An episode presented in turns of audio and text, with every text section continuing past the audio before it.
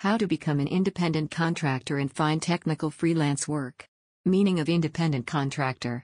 An issue that arises in most companies, especially the ones that are in the gig economy, is the classification of workers. A lot of workers that fulfill gigs are often hired as independent contractors. As a general principle of employment law, in the United States, there is a difference between an agent and an independent contractor.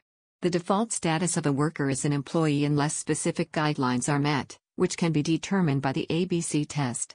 Thus, clarifying whether someone who performs work is an independent contractor or an employee from the beginning, and treating them accordingly, can save a company from trouble later on.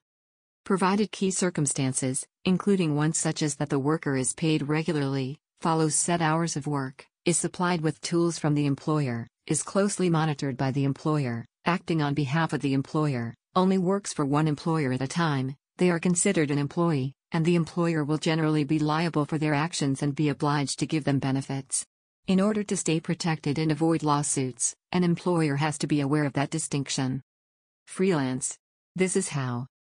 Deepen your knowledge in your field is power. Keep learning. Invite many decision makers to your LinkedIn, such as H R, directors, C E O, owners.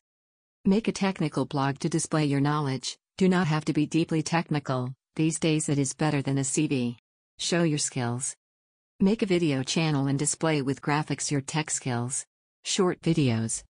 Direct contact companies by email and preferably medium-sized or small companies to reach the decision makers. Filter job boards to give you only contract work or remote work. Do send permanent offers and state you are only interested in contracting. It's all about negotiating and convincing for a win-win situation. Companies can save with contractors. Build a network on social media, target decision makers. Have discussions on groups related to your business and answer some people's tech questions. Offer remote work and be prepared to discuss and offer what can be done remotely and what cannot. Use automated computer skills such as scripting to help you achieve your goals by automation. In your free time, keep up to date in your field. For a small fee, I can be consulted on this and help you achieve your goals remotely. Thanks for listening. Please share. My main site is w w w dot c f n h vac dot com. More to come.